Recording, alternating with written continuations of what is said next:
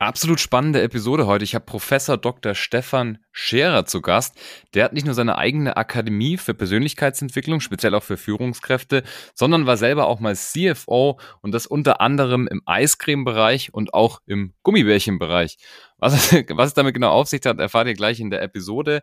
Ich persönlich hatte ein super Gespräch mit ihm. Wir haben ganz viel über Selb Selbstreflexion gesprochen und auch, dass man sich einfach mal Zeit nehmen soll, in der man nichts tut, um einfach mal ja, zu reflektieren einerseits und andererseits auch einfach die Sachen, die man heute am heutigen Tag erlebt und gelernt hat, auch aufzuarbeiten.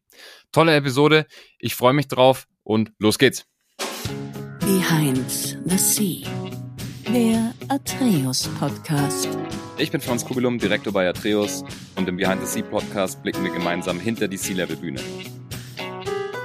Stefan, du hast schon einiges gemacht. Wir haben, wir haben einiges, was wir uns unterhalten müssen. Du warst einmal schon CFO bei unterschiedlichen Unternehmen, also im C-Level tätig, hast dein eigenes Unternehmen auch schon gegründet, deine eigene Akademie, auch sehr spannend, speziell für unser Zielpublikum und warst auch schon als Interim-Manager unterwegs. Also einiges auf der Agenda. Springen wir gleich rein. Stefan, wie geht's dir heute? Ja, vielen Dank erstmal für die Einladung. Mir geht's heute ziemlich gut, ja. Wir haben zwar wettermäßig nicht so das Beste da draußen gerade, aber ich bin gut drauf. Alles okay.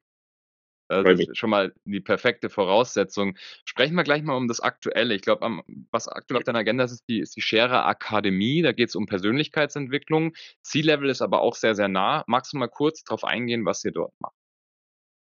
Ja, also in unserer Akademie, die nennt sich äh, Scherer Akademie für Persönlichkeitsentwicklung und Unternehmenskultur. In der tun wir genau das, äh, was die auch im Namen anspricht. Wir beschäftigen uns im Schwerpunkt mit Menschen weil ich und wir über viele Jahre äh, in Unternehmen und auch C-Level festgestellt haben, dass am Ende des Tages es immer die Menschen sind, die den Unterschied machen. Ja, am Ende geht es immer um Menschen und deren Befindlichkeiten und wie die sich wohlfühlen und was, was die Spaß haben oder weniger Spaß haben an der Arbeit und wie man die einfach bewegen kann, motiviert ähm, das Ziel erreichen zu wollen.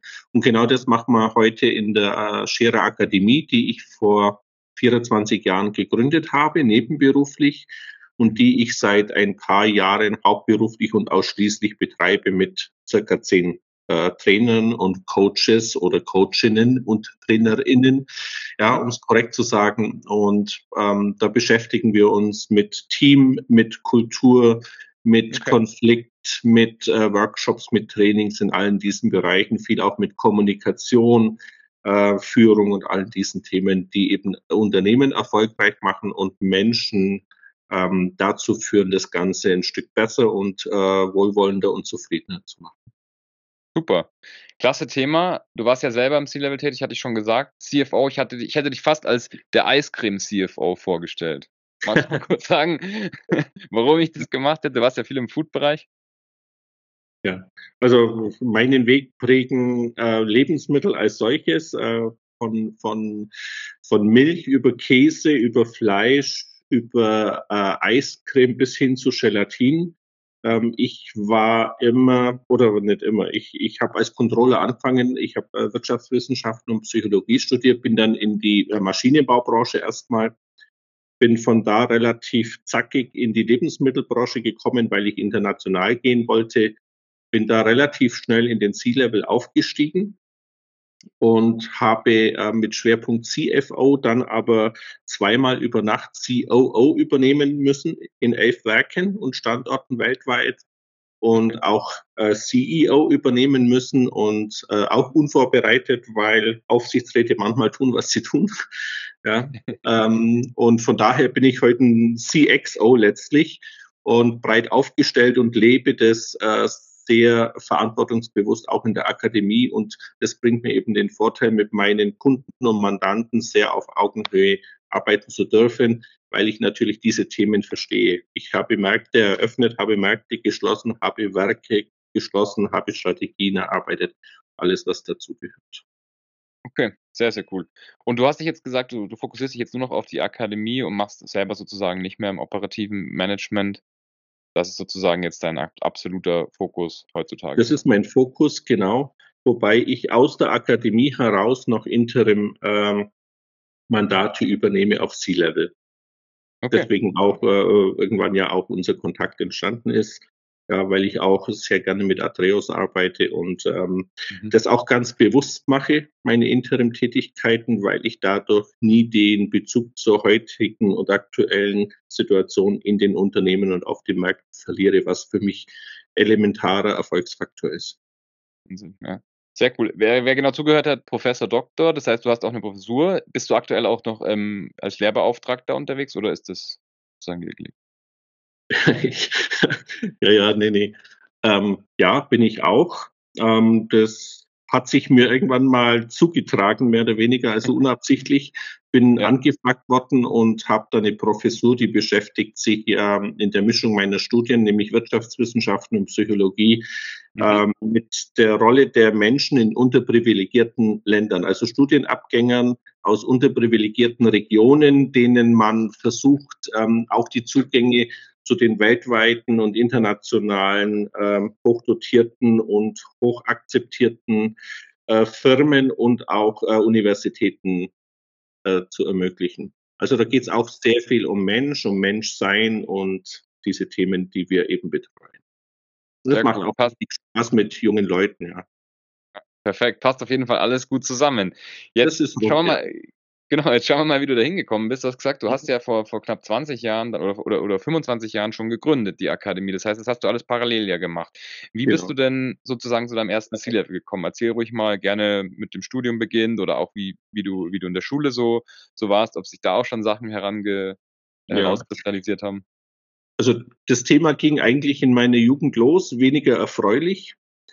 Ähm, okay. Ich bin als fünftes Kind meiner Eltern geboren Mhm. Äh, als ich elf Jahre alt war, ist mein Vater plötzlich verstorben.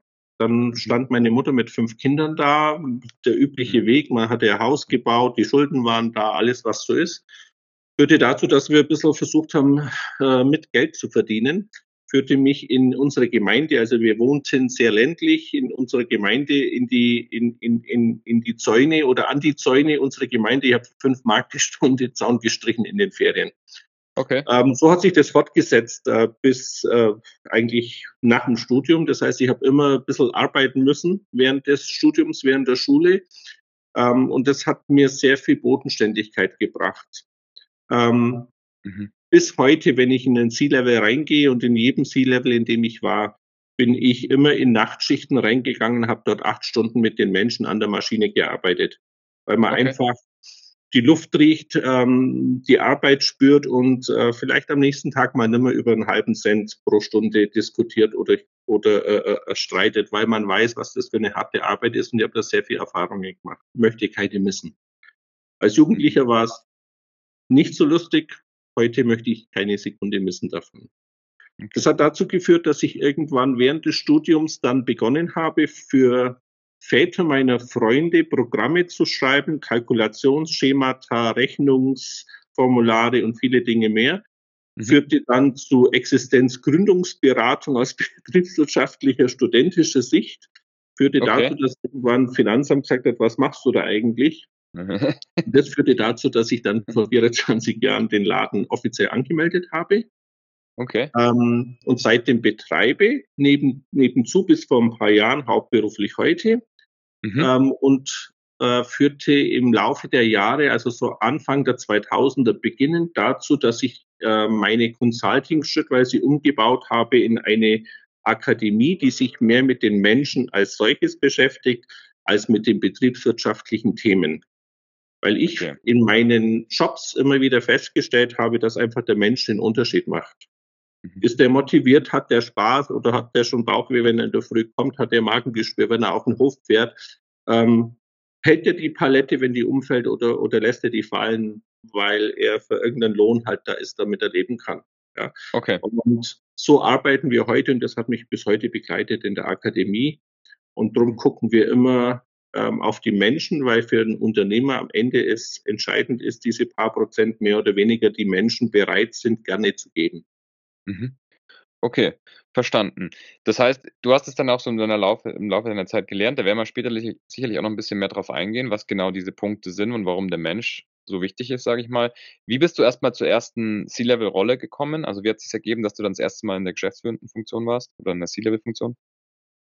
Äh, meine erste C-Level-Funktion war ähm, in der heutigen Fion Food Group. Mhm. Ich war, das war damals noch die Südfleisch Holding als Teil äh, der deutschen oder europäischen Fleischwirtschaft. Ich war Leiter Beteiligungscontrolling in der Holding. Mhm. Habe dort meinem Chef, dem Gesamtvorstand eines 5 Milliarden Konzerns damals, äh, gesagt, äh, an Weihnachten, das war im April, an Weihnachten bin ich nicht mehr hier. Weil ich gesagt habe, also wir bewegen hier nichts, es tut sich nicht viel. Irgendwie die okay. Betriebe da draußen sind völlig woanders als wir hier in, in unserem Glaspalast an der mhm. Theresienwiese. Mhm. Ähm, das führte dann dazu auch, dass ich gekündigt habe. Mein okay. Chef wollte die Kündigung, also der Vorstand, nicht annehmen. Das ging dann so zwischen Weihnachten und drei König hin und her. Und ich habe die dann ausgesprochen gehabt. Und dann äh, war ich im, im, im Fasching im, im Skiurlaub und bekam einen Anruf, ich möge doch zu einer Tochter Aufsichtsratssitzung kommen, wo ich Aufsichtsrat war. Okay. Äh, auf, die, auf die Frage, was ich denn tun müsse, ob ich irgendwas vergessen hatte oder so, kam dann, nee, nee, kommen Sie einfach, wir wollen Sie zum Vorstand machen. Hm, okay. So kam ich zu meinem ersten Vorstandsjob. Das war die Altersnachfolge eine, äh, des Finanzvorstandes damals. Ähm, mit dem Wunsch des langjährigen Vorstandsvorsitzenden, er möge mich da in dem Amt mithaben, mit dem ich in der Phase als, als aus der Holding heraus arbeitend schon sehr viel gearbeitet hatte. So wurde über Nacht und relativ ungefragt Vorstand. Das war so mein erster Job. okay. ähm, da war ich dann zehn Jahre als Vorstand, okay. habe die europäische Fleischfusion miterleben dürfen, mitgestalten okay. dürfen und war dann über eine lange Phase, nämlich noch sechs Jahre in der neuen Konstellation der Fion Food Group, ähm, am Ende als letzter deutscher Vorstand im Gesamtvorstand der holländischen Unternehmensgruppe und hat sehr viel Spaß gemacht. Ich habe da sehr viele Dinge gelernt und auch machen dürfen. Und das war, glaube wenn man das so betrachtet über meine verschiedenen Stationen als Vorstand, immer wieder mein Thema, wovon ich sehr viel mitgenommen habe, dass meine, man nennt es Chefs, ja, ob das die mhm. Aufsichtsräte oder Inhaber waren, die mir immer wieder Vertrauen geschenkt haben. Ich hatte immer so einen Vertrauensvorsprung und ich glaube, das ist auch ganz wichtig, dass man sowas auch bekommt in heutiger Zeit, ähm, das dann aber auch nicht äh, leichtsinnig äh, äh, fallen lässt oder, oder nicht wahrnimmt. Ja, also das ist für mich auch so ein Thema. Du musst so Chancen wahrnehmen. Ja, und ich hatte immer mal wieder so einen Mentor, der gesagt hat, ich traue dir das zu, mach das mal. Und auch den Freiraum bekommen habe, es zu tun. Okay. So kam es am ersten C-Level, ja. Ja, okay, sehr spannend. Und in der Zeit hast du dann sozusagen irgendwann begriffen, ja, also es ist klar, diese, man, man sagt immer, der Mensch steht im Fokus, klar, du musst natürlich fachlich auch die Sachen können, ne, die, die du da können musst. Ja, wobei Aber, das Fachliche heute aus meiner Sicht keine, äh, keine, keine Thematik mehr ist, wo man sagt, ja, wenn er das kann, dann ist es so. Das ist Grundvoraussetzung. Also das ist für mich wie, du hast einen Führerschein, sonst darfst halt nicht fahren, ja. Genau. Äh, das ist die Legitimation, aber wie du führst, ob du erfolgreich bist mit dem Team zusammen, ja, und langfristig und nachhaltig den Erfolg schaffst und die Menschen halten kannst, ja, dass die, dass die mhm. Spaß dran haben und dass die den Erfolg erzeugen, weil du alleine erzeugst keinen Erfolg als, als Vorstand. Ja, wir haben immer zwischen zwei und 3.000 Mitarbeiter gehabt, wo ich war. Mhm. Ähm, da bist du abhängig davon, dass die Menschen einen Sinn drin sehen, dich als mhm. Vorbild sehen und du die Menschen nicht enttäuschst. Du mhm. musst vorleben, das ist das Allerwichtigste. Und wenn du das nicht ehrlich machst, ja, heute sagt man authentisch, mhm. dann merken das die Menschen. Die merken das sehr schnell, ob du das tust, was du sagst.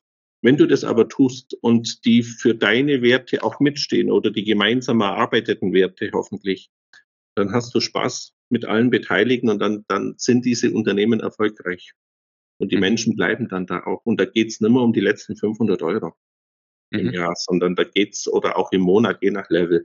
Ja, da mhm. geht's einfach darum, auch dass die Menschen sich heute mehr und mehr fragen, macht das Ganze Sinn? Hat, hat diese Arbeit Sinn für mich? Ja, mhm. hat, hat das irgendeinen Wert, den ich mitleben kann? Oder passieren da Dinge, die ich nicht möchte? Das sind die, das sind die Fragen, die sich die Menschen heute stellen. Okay. Und was macht man da? Also was, was kann man da als, als C-Level-Manager äh, oder Managerin machen, dass man sicherstellt, dass seine Leute wirklich, sag ich mal, sehen, da ist Sinn drin und ähm, der, der geht da auch mit einer guten Führungsrolle voraus, der, der Stefan, das glaube ich ihm und ja, jetzt, da gehe ich auch mit, sozusagen. Ähm, ja, also ich fange mal da an, äh, wo mein Lebensmotto steht. Mein Lebensmotto ist äh, sehr einfach und das hat sich geprägt über die Jahre. Und das heißt, ähm, du kannst alles erreichen, wenn du es wirklich willst. Davon mhm. bin ich mittlerweile sehr überzeugt. Okay. Da kommt auch gleich die Einschränkung für manche Menschen, wo ich sage, nutze deine Chancen, frage nicht, sondern nimm sie einfach an. Das tun ganz viele Menschen nicht. Ja, ich erlebe das täglich in meinen Coachings, in meinen Workshops, dass die Menschen Chancen kriegen im Leben, beruflich wie privat, und die nicht wahrnehmen. Hm. Weil der Preis einer Alternative zu hoch ist, weil es so unbequem sein könnte, weil der Dienstweg eine Stunde länger ist. Ich weiß es nicht. Es gibt tausend Gründe. Ja, okay. die Leute nehmen oft ihre Chancen nicht wahr. Okay. Und nichts im Leben ist schlimmer als eine verpasste Chance, wenn man mal nach hinten guckt, was ich ungern tue. Ja, ich gucke nur nach hinten, wenn es mir für morgen hilft. Ja. Und äh, wie ich das Ganze baue, das ist ähm, ein Thema, auf dem auch meine Philosophie basiert in der Akademie und in meinem Leben. Das ist nämlich ähm, die themenzentrierte Interaktion, nennt sich das von Ruth Kohn. Eine Jüdin, die lebte ähm, in der Zeit rund ums zweite deutsche, äh, das dritte deutsche Reich, mhm. ist als Jüdin dann aus Deutschland geflohen nach Amerika, dann irgendwann zurück in die Schweiz. Aus meiner Sicht heute eine der Urgroßmütter der Tiefenpsychologie mit Abraham Maslow. Und da geht es darum, dass wir alle, wenn wir zusammenkommen, irgendeinen Grund haben. Das E ist die Sache. Ja, in einem Unternehmen, in einem Verein, wo auch immer, in der Familie. Und da gibt's mich als das Ich und da gibt's uns als das Wir. Mhm. Und ich muss gucken, dass ich in mir in Balance bin, klar bin, weiß, was ich will, wofür ich stehe. Dann kann ich gut in die Gruppe wirken. Okay. Und wenn jeder andere in dieser Gruppe auch so, so klar und in sich und in Balance ist wie ich, dann sind wir es alle, dann können wir als Gruppe viel besser wirken und dann erreichen wir unsere Ziele auch viel mehr. Egal ja, was wir ja. tun. Ja, ob das privat oder beruflich ist, egal was. Das ist mein ja. Thema und deswegen ist für mich das Thema, wenn man das mal in die Praxis umsetzt, das Thema Unternehmenskultur, auch Bestandteil meiner Akademie in, in, in der Namensführung, ähm, ein, ein sehr wichtiger bis der wichtigste Erfolgsfaktor. Wir brauchen eine gemeinsame Vision. Was wollen wir denn? Wo wollen wir hin? Was ist unsere Aufgabe in der Mission? Wofür sind wir da? Und wie wollen wir das erreichen? Also mit welchen Werten? Wofür stehen wir? Was geht? Was geht nicht? Was wollen wir? Was lehnen wir ab? Ja, im Sinne von Spielregeln. Und daraus abzuleiten dann auch ähm, Führungsgrundsätze. Wie führen wir? Und ich fange mal an in den Firmen, in denen ich bin, zu sagen, fangen wir mal anders an. Wie willst denn du geführt werden? Mhm. Dann kommt sehr oft ein Aha-Effekt und da dauert es meistens zwei Minuten länger, wenn man sich mal damit auseinandersetzt, nicht wie möchte ich führen, sondern wie möchte ich denn selber geführt werden. Weil jeder von uns bis hin zum Aufsichtsrat ist letztlich irgendwo in, in, im Sandwich, er führt und er wird geführt. Hm. Ja. Und daraus leite ich mit den Menschen ab, wenn ich weiß, wie ich geführt werden will. Das sagt sehr viel über meine Werte aus. Und dann kann ich davon ableiten, wie möchte ich denn andere Menschen führen und frag die auch mal. Ja, ich stelle die Frage, dass ich frag doch deine Leute. Wir arbeiten dann Führungsgrundsätze bottom-up mit, ja, in der Mischung. Weil wir sagen, was bringt es, wenn du für dich beschließt, wie du führen willst, aber allen anderen passt es nicht? Hm. Dann hauen dir die Leute ab. Und die, die abhauen, sind immer die Guten. Hm. Ja, die Schlechten bleiben in der Regel. Die Guten sind weg. Ja, und das muss, muss man einfach wissen. Und deshalb ist äh, das Thema, sich mit dem auseinanderzusetzen, welche Kultur haben wir denn? Es gibt immer eine Kultur. Die Frage ist, wie ist die? Und haben wir die gemeinsam erschaffen? Haben wir gemeinsam unsere Vision erschaffen? Haben wir gemeinsam unsere Werte definiert und alles, was dazugehört? Dann fühlen die Menschen sich auch wohl, weil sie sagen, das ist unseres. Und dann tragen die das auch. Dann steht es nicht in irgendeinem Ordner in der Wand, sondern es wird gelebt. Mhm. Und so arbeiten wir heute und wir sehen, dass das sehr erfolgreich ist, ja. Mhm. Was dabei auf dem Weg sehr wichtig ist, ist die Wertschätzung für den Einzelnen, und zwar für mhm. jeden Einzelnen in jedem Bereich, von der Pforte bis zum fünften Stock. Ja, weil das ein hoher Anteil an intrinsischer Motivation ist. Was mich persönlich treibt und was ich jeder Führungskraft, ob das ein Vorstand, ein Geschäftsführer, ein Abteilungsleiter, ein Teamleiter, ein Projektleiter ist, was ich jedem nur mitgeben kann, ist, sich zu versuchen in Weitblick und in Ruhe, sich auch mal mit sich selbst einfach zu beschäftigen. Was ist mir wichtig? Wofür kämpfe ich eigentlich? Und was lehne ich klar ab? Okay. Führungskräfte, Vorgesetzte müssen kalkulierbar sein für ihre Leute. Und dann habe ich ein Team, das weiß, mich einzuschätzen und das kann mich orten. Und dann können die im Sinne von Spielregeln beruhigt ihren Job machen, weil die wissen, was die Regeln letztlich sind, die sie dann in der Regel auch hoffentlich selber mitgestalten durften. Hm. Und als Vorgesetzter sage ich auch immer, sei dir bewusst, hinter jedem Mitarbeitenden steckt ein Mensch, eine Familie, eine Geschichte, eine Kultur und Herkunft. Und genau diese Themen, genauso wie die Erfahrungen und die Erlebnisse, die prägen uns und die lassen uns, jeden von uns, Dinge anders sehen. Deswegen auch von mir immer nochmal auch der Hinweis, wechsel mal die Perspektive. Versuch mal aus den Augen des anderen das zu sehen. Das öffnet oft die Augen und das reduziert oft die Konfliktsituationen. Okay. Weil es Klarheit, schafft, ja, weil es Klarheit schafft für die Bedürfnisse der anderen. Und damit komme ich zu, zu diesem starken Wir am Ende des Tages wieder. Mhm. Wie ist das, was Mission und Vision angeht? Wenn ich das jetzt für ein Unternehmen mache, ich meine, ich muss es ja, wenn ich ein Unternehmen gründe, irgendwann am Anfang mal machen, dann mache ich es halt mit meinen fünf, sechs Leuten, wie ich halt vorhanden habe. Wenn du jetzt sagst, die, die, Leute müssen da alle mitgestalten, dann muss ich das ja in regelmäßigen Abständen machen. Und irgendwann hast Richtig. du dann 3.000, 4.000 Leute. Wie geht man davor? Umfragen, mit allen sprechen oder wie, wie kriegt das hin, dass dann wirklich so so ein großer Teil an Menschen, ja, wenn man so wenig, wenn man so viele Leute in unter, im Unternehmen hat, auch wirklich da dahinter stehen kann. Ja, also wir machen sowas in, in Workshops in der Regel. Wir machen auch äh, äh, Befragungen, also es gibt so die 360-Grad-Befragungen, es gibt die Link-Befragungen, es gibt die Team Circles, es gibt da unterschiedlichste Methoden, die wir alle nennen können. Ja. Ähm, für mich das Wesentliche ist immer, dass die Leute gruppenweise in Räumen sitzen und sich austauschen. Und zwar ohne hierarchische Themen. Ja, dass mhm. also der Chef genauso viel sagt oder nicht oder oft auch erstmal gar nicht dabei ist, dass die Leute sich austauschen. Und wir interessanterweise starten meistens nicht an der Unternehmensspitze, mhm. sondern in irgendeiner Keimzelle. Das ist irgendeine Gruppe, wo es irgendwo nicht funktioniert und es gibt kleinere, größere Konflikte oder Teamsituationen und da gehen wir rein, werden da angefragt und starten da.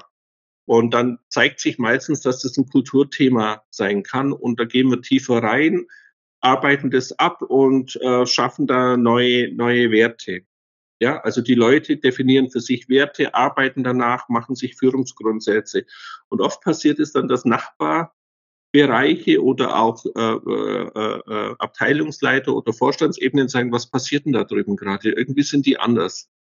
Mhm. Ja, und dann kommt eine Diskussion zustande und dann prägt sich das Schritt für Schritt weiter und dann kommt irgendwann in der Regel das Unternehmen und sagt, okay, jetzt lass uns das mal für alle machen. Dann gehen wir das von unten nach oben und von oben nach unten äh, äh parallel an und schaffen diese Strukturen und diese Räume, dass die Leute sich austauschen können und ihre Vision, ihre Aufgabe und äh, ihre Werte definieren. Und zwar bereichsweise und aber immer auch abgestimmt mit dem, was dann drüber liegt. Also wir gucken immer, dass es integrativ und iterativ passiert, dass also sich nicht Werte und Kulturen widersprechen, Teilkulturen in Unternehmen. Das muss zusammenpassen. Und das ist, das ist eine neben der Methodik und der Systematik eine unserer Hauptaufgaben, das zu gewährleisten. Und da sind wir heute ähm, spannenderweise und also auch, macht mich glücklich, äh, schon erfolgreich. Ja, weil die Unternehmen danach sagen, wir hätten es nie geglaubt, dass das so passieren kann. Okay. Aber das passiert, weil es die Menschen von sich aus erarbeiten und okay. nicht irgendjemand in der Schublade hat. Und mhm. äh, die Frage zu, wie geht das? Ja, immer wieder. Also wir haben Unternehmen, die machen das mit uns einmal im Jahr. Die sagen, lass uns nur mal gucken, wir haben ein paar neue Leute, je nach Größenordnung. Ja, wenn jetzt, wir haben gerade Unternehmen mit 15.000, mit 20.000. Ich arbeite auch viel für äh, die VW AG äh, kannst es natürlich nicht immer und überall jedes Jahr machen. Die haben 700.000 Mitarbeiter. Aber auch da immer wieder in Frage stellen. Ist die Vision noch das, wo, äh, wo wir hinwollen? Ist die Mission, ist es noch die Aufgabe, die wir heute haben als Unternehmen? Ja, sind die Werte noch unsere oder müssen wir uns anders aufstellen? Je interkulturelle äh, Abteilungen und Unternehmen werden, umso mehr verschieben sich möglicherweise die Werte und ihre Qualifizierung dazu. Ja, und das stellen wir in Frage. Und da geht es ganz viel eben auch um Herkünfte, um Kulturen, um, um Erfahrungen. Ja, und das berücksichtigen wir auf unserer Ebene sehr individuell. Und das ist okay. aus meiner Sicht unser Erfolgsgarant, weil wir machen quasi Kultur als Maßanzug für das Unternehmen. Wenn ich jetzt als C-Level-Manager oder Managerin mir überlege, was kann ich auf täglicher Basis tun? Also wie sieht so ein wie sah das bei dir früher aus? Wie hast du sichergestellt, dass du in so einem Ökosystem unterwegs bist, wo das eben dann der richtige Nährboden für die Leute ist, wo die sehen, okay, ich habe eine Vision, mit der kann ich mich identifizieren, ich habe Werte, mit der ich kann ich mich, mit denen kann ich mich identifizieren. Das ist einmal das Thema. Ich mache das regelmäßig und mache das bottom-up. Aber es gibt wahrscheinlich noch mehr. Was hast du gemacht, dass du quasi als C-Level-Manager oder Managerin da immer diesen, diesen Weg zwischen Mensch und, den, und, und, und Unternehmen gefunden. Wie sah so ein Tag aus, wo man sich sagen könnte, okay, hier und hier, da sind Positionen, da sind Ankerpunkte, da hat das Stefan sozusagen gemacht. Ja, also sah, sah und sieht, ja. Sah und sieht, genau. Wie sieht so ein Tag aus? Ähm, das Wichtigste, was ich sehe, was die meisten Führungskräfte eben nicht tun, ist, sich genügend Zeit für Führung zu nehmen. Wenn du okay. führst, musst du 70, 80 Prozent deiner Zeit darauf verwenden, zu führen. Mhm. Und das heißt nicht, dass du immer mit den Leuten im Raum sitzen musst, sondern das bedeutet auch, dass du einfach mal nachdenken musst. Du musst als Führungskraft und je höher du bist, umso mehr, ja, wenn du im C-Level bist, äh, eindeutig, überwiegend, dich darum kümmern, was ist denn in fünf Jahren? Mhm. Ja, du musst dafür sorgen, dass die Leute in fünf Jahren noch einen Job haben, dass das Unternehmen noch erfolgreich ist. Das ist dein Job im C-Level heute. Äh, wie mache ich das nach wie vor? Und das habe ich mir schrittweise angeeignet und ich habe es erlernt. Mhm. Äh, ich schaffe mir Freiräume zum Nachdenken. Das ist das okay. Allerwichtigste. Ich gehe raus in die Natur, gehe da spazieren entwickle dort neue Ideen, reflektiere dort meinen Alltag. Okay. Ich nehme mir als Balance dazu im Gegenzug auch bewusst genügend Zeit für meine Familie, weil das ist my home and my castle. Wenn die private Basis nicht stimmt und nicht solide ist, das ist das Fundament, dann kann es im Beruf nur bröckeln. Wenn ich, wenn ich diese Zeit, wo ich im Beruf verbringe, nicht frei bin von irgendwelchen Gedanken, und mhm. alles, was Familie ist, trifft tief. Und dann ja. bin ich nicht frei. Dann kann ich meinen Job nicht zu 150 Prozent machen. Deswegen ja. ist es so wichtig, dass, dass das Privatleben äh, äh, in Ordnung, ich sag mal, friedlich und ruhig ist. Dann reflektiere ich meine Eindrücke und meine Vorhaben und ich glaube, das ist auch ein ganz wichtiger Punkt heute im Vergleich zu Führungsverhalten vor 30, 40 Jahren. Ich reflektiere meine Eindrücke und, und Vorhaben heute mit Freunden und mit der Familie. Damit kriege ich generationenübergreifende Gesamtbilder. Wir haben heute vier Kinder, die sind von 21 und äh, mitten im Medizinstudium bis Nachzügler kurz vor der Schule rum. Okay. Und dazwischen irgendwelche Gen Sets. Ja, also wir haben das ganze Spektrum. Und okay. ähm, da müssen wir uns als die Erziehenden in Anführungszeichen schon Diskussionen stellen. Und ich mache das gerne, weil wir dadurch immer diesen äh, Generationen-Diskurs äh, äh, äh halten. Und okay. für mich ist eins sehr klar, und das gilt für alle C-Level. Wir müssen lernen, die Gen Z oder wie die sich selber nennen, Gen Z, ernst zu nehmen die sind anders aufgewachsen als wir und zum Glück denken die auch anders als wir. Und wenn wir mal ehrlich sind, dann haben wir die dazu erzogen, was sie heute sind und wie sie denken. Okay. Und wenn man zurückdenkt an unsere Jugendzeit, dann müssen wir uns fragen, ob wir damals als Jugendliche das immer gut fanden, was die sogenannten Älteren von uns erwartet haben. Hm. Oder ob wir das getan haben, was die für richtig hielten. Oder ob hm. wir nicht auch damals unseren eigenen Weg gegangen sind, manchmal vielleicht auch einfach aus Prinzip oder weil wir glaubten, dass es richtig ist. Hm. Und ich denke, ganz wichtig für uns heute ist zu erkennen, dass wir die heutigen jungen Generationen auch ihren Weg gehen lassen ihnen zuhören und sie einfach gehen lassen, ihnen Rahmenbedingungen schaffen, innerhalb derer sie sich bewegen können und diese auch überschreiten dürfen. Mhm. Und am Ende müssen wir denen heute die Gelegenheiten geben, ihre Zukunft zu gestalten. Und das sage ich auch ganz persönlich. Ich hatte immer Chefs, die mir Freiräume gelassen haben. Da habe ich sehr viel gelernt. Es gab Rahmenbedingungen, aber ich durfte da frei mich bewegen und tun und entscheiden. Mhm. Und das war eine ganz, ganz große Erfahrung und ein ganz großer Vorteil, den ich hatte. Und darum versuche ich, das so gut wie möglich weiterzugeben an die Folgegenerationen. Mhm. Und wenn wir das tun, dann entsteht, und das, das erlebe ich immer wieder, so ein wohlwollendes, so ein, so ein positives Wir im täglichen Leben. Ähm, und da haben wir alle Spaß dran und das entwickelt dann auch gemeinsam unsere gemeinsame Zukunft. Okay. Das ist ja, so, sehr. Wie ich das laufen lasse jeden Tag, ja. Sehr interessant, ja. Also ich, man kann man, man kann die sehr gespannt zuhören auf jeden Fall. Finde ich sehr finde ich sehr interessante Themen noch. Zwei Fragen und dann sind wir leider schon am Ende vom Podcast. Die erste Frage ist, du hast gesagt, man braucht Zeiten, du machst das mit Spaziergängen etc., wo man reflektieren kann, wo man die Sachen sortieren kann. Jetzt sind wir in einer Zeit, wo man sich quasi jede wache Minute, die man hat, mit irgendwas vollstopfen kann. Meetings, Gesprächen, man kann was anschauen, man kann was anhören, Podcasts. Ne? Es gibt genügend Medien, die man sich den ganzen Tag anschauen kann.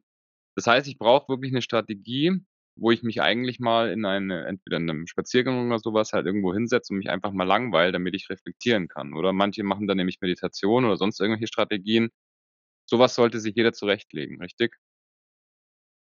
Routinen meinst du?